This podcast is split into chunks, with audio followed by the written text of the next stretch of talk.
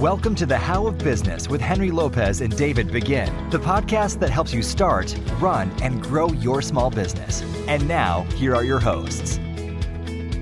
Welcome to this episode of the How of Business. This is Henry Lopez, and this is a shorter special topic episode on the topic of franchising. Franchising is a popular choice for first time business owners in particular, and there are so many misconceptions and misunderstandings about franchising that I thought it would be valuable to revisit this topic. I'm going to start with some new content or thoughts that I have on franchising, and then this episode will continue with a replay of an episode I created back in middle of 2016, so quite a while back, episode 16, on this concept of what I call the three critical franchising benefits.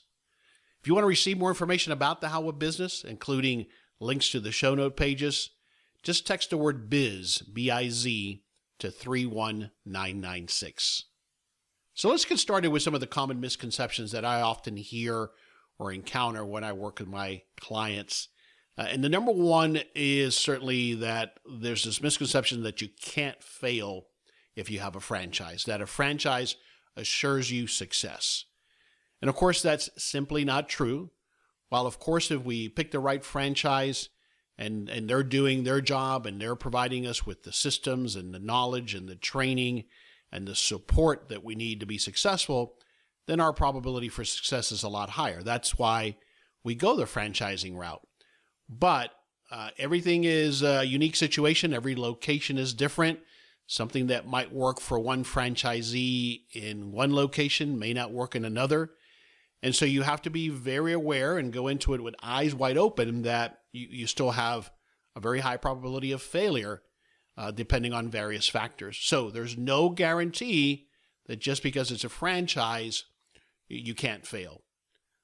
Another misconception is that I will get all of the leads, that you'll get all of the leads or customers you need from the franchisor.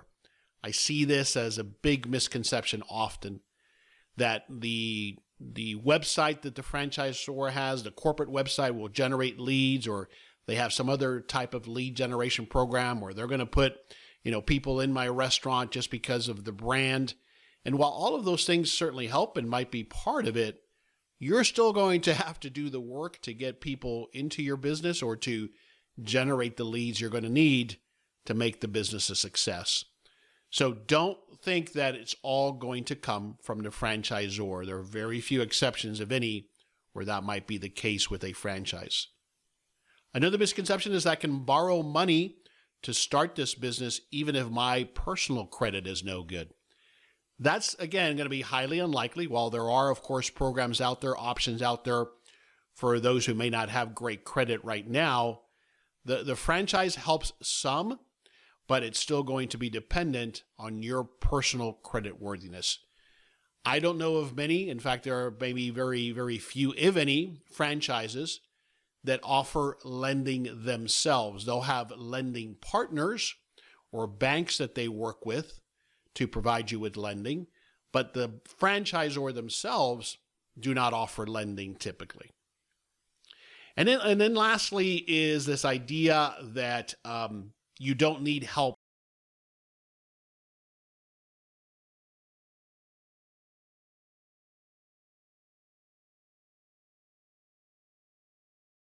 since you're going to go through with the franchise, they'll hold my hand through the whole process. Well, what I would still suggest strongly is that you have a franchise broker help you with this process. And then also, in addition to, or if not a franchise broker, then at least a business coach like myself but ideally both. A good franchise broker will, will do the work of helping you up front identify what types of franchises are a good fit for you. And then they have access to all of these different franchisors. Their, their fee is paid by the franchisor, so it doesn't cost you anything additional to use a franchise broker. So get the help that you need. Get the help from a mentor, a coach like myself, a franchise broker before you start talking to potential franchisors. That's a, a key point. So let's talk about the franchise fee that you might be paying, because this is another one that often when I meet my my clients on the topic of franchises after they have already signed with a franchise, I am appalled sometimes at the type of franchise fees that some franchises charge. You, you'll see anything, uh, in my experience, from five thousand to fifty thousand or more in the upfront franchise fee, and that's an amount that you pay up front to that franchisor for the privilege of becoming one of their franchise fee franchisees rather, and then on an ongoing basis and for the term of your agreement with them, which can be as much as 10 years or so, you're also going to pay an ongoing royalty and maybe a marketing fee as well. But that upfront fee, I've seen such disproportionate amounts. And what I mean by that, I often get asked, well, what's what's a good franchise fee? What's fair? Well, it depends, right? It depends on the potential that that business has to generate profits that'll allow you to get that money back over X number of years. This all relates to me as to how well you do your homework up front before you sign with any franchisee or before you start any business. Your financial projections need to be solid and you need to get the input of a business coach or a mentor to make sure that you're projecting some kind of realistic view as to when you're going to recoup that startup investment that includes the franchise fee. So let's say you had a $50,000 franchise fee. If if this is the type of business that's a side hustle type business that, that really at its best might generate, you know, twenty, thirty thousand dollars a year, then that tells you it's going to take you a couple years just to recoup your initial initial franchise fee, right? So just be realistic about that. My rule of thumb, as you've heard me mention before, is everything that I invest capital wise, in other words, cash out of my pocket, that includes all of the startup expenses and the franchise fee. I want to make that back in profits that I'm going to take home anywhere between three to five years. And that's just a rule of thumb. All right, so the three critical franchise benefits that I'm going to go into more detail here in this replay of a previous episode, those three things I believe are the brand, the leverage, and the systems. And I'm going to get into them in detail, as I said, here in a moment. But I want to talk about, on the topic of leverage, one point in particular that has really come to mind and come into focus as I've been helping clients with the franchising process, with selecting a franchise. And that is making sure that you evaluate the strength of the network of existing franchisees that this franchisor has. So, are they other owners that are willing to share of their knowledge that that want to help other franchisees become successful as well? You'll certainly get a lot more of this sharing of knowledge if it's a franchise that has some type of protected territory because then those other franchisees don't feel as threatened, right? That you're going to potentially take their keys to success and use it against them. And so often when you talk to other franchisees, you'll talk to ones that are in a completely different state, let's say, than where you're going to be opening or starting your location. So look for that strength of the franchisee network in your evaluation of a franchise.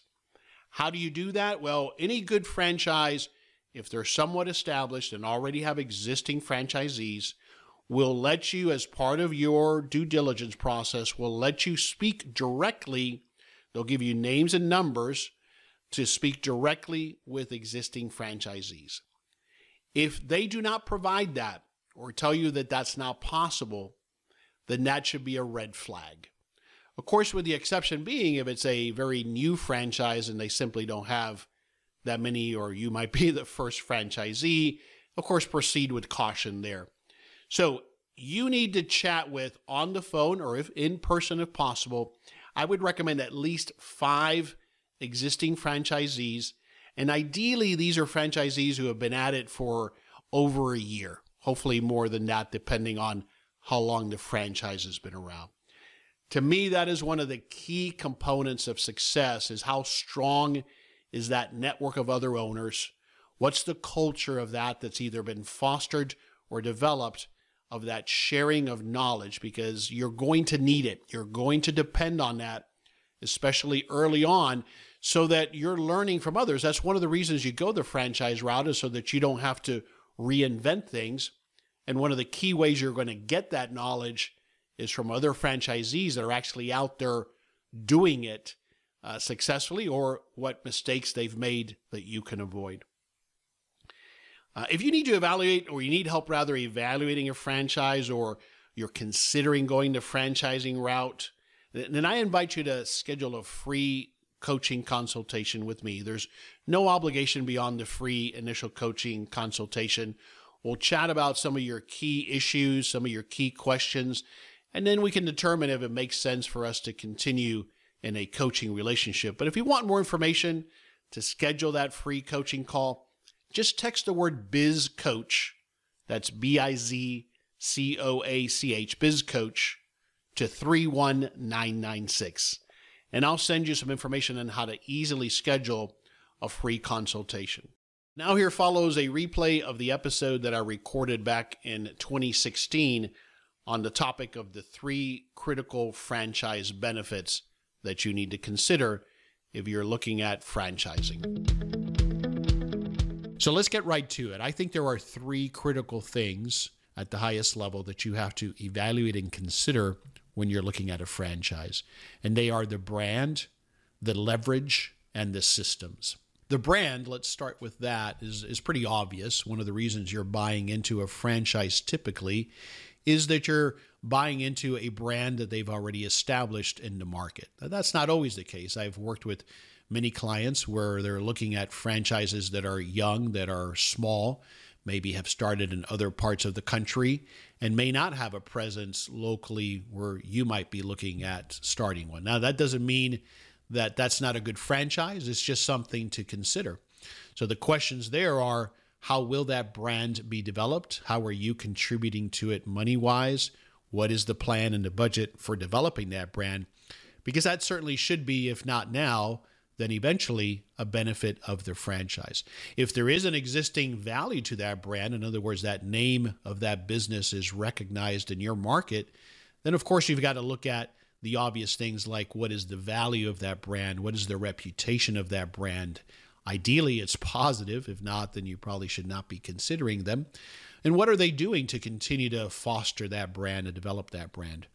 Of course, when you join a franchise, you are part of everybody else's influence and input into that brand. If other operators, particularly in your area, are not delivering great service, for example, well, that's going to represent on you whether you like it or not because you are part of that brand.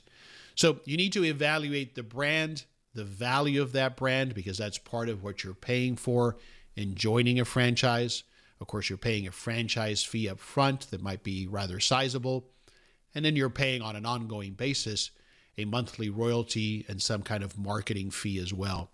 So you must evaluate that carefully and make an honest assessment as to the value of that brand. Second is the leverage that the franchise system brings you. And what I mean by that is a good system and a good franchise. Of course, it depends on the type of product or service that you're offering, but ideally, it should provide you some economies of scale. I give you an example. In the early 90s, I owned several units of a local pizza franchise here in the Dallas area.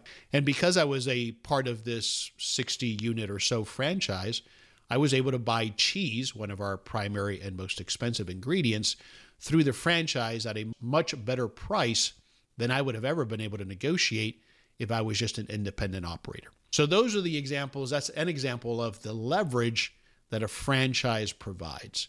It could also manifest itself in access to lending, for example. You're not going to find a franchisor that offers financing, but if it's an established franchise system with a good reputation, then you're more likely to find a bank who is willing to at least consider lending you money for that franchise. So that's another example of the leverage that a good, well established, with a good track record franchise system can offer you. And that's something that, again, we can't access if we were to build our own mom and pop shop.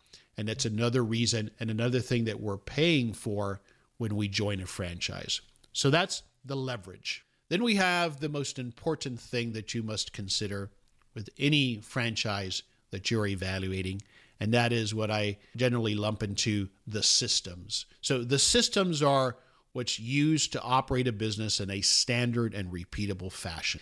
It's all of the documentation, it's all of the how to, it's the training that you're going to receive initially when you join the franchise. Because part of the idea for most franchises is that you don't have to have any experience in that particular business. You may not even have any business experience at all. This might be your first foray into business ownership. And that's why franchises are often ideal for that type of situation. So the systems is everything from helping you evaluate a location to the design and layout of that space if it happens to be a brick and mortar type business. It's setting you up, it's training you, it's helping you train your employees, it's the operations manuals, it's the employee manuals, perhaps.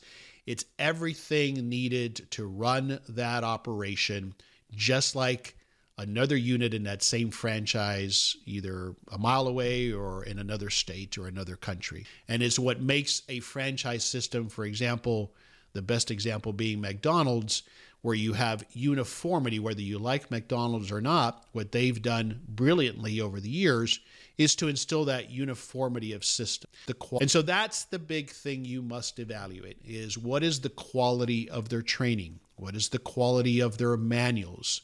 You must ask these questions of other franchisees whom you will have during the process an opportunity to ask questions of. That's something that every franchisor has to offer is an opportunity for you to ask questions of existing franchisees.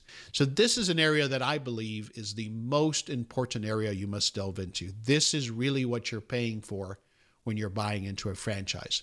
Keep in mind obviously you're about to make a long-term commitment if you're going down this route. Typically, a franchise agreement might be as long as 10 years. So it's important that you look at these things very critically. And without an effective, proven, and repeatable system, there really is no franchise.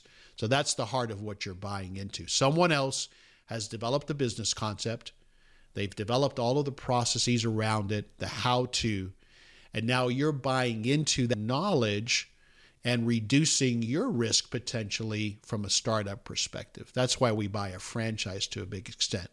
So we're tapping into the brand.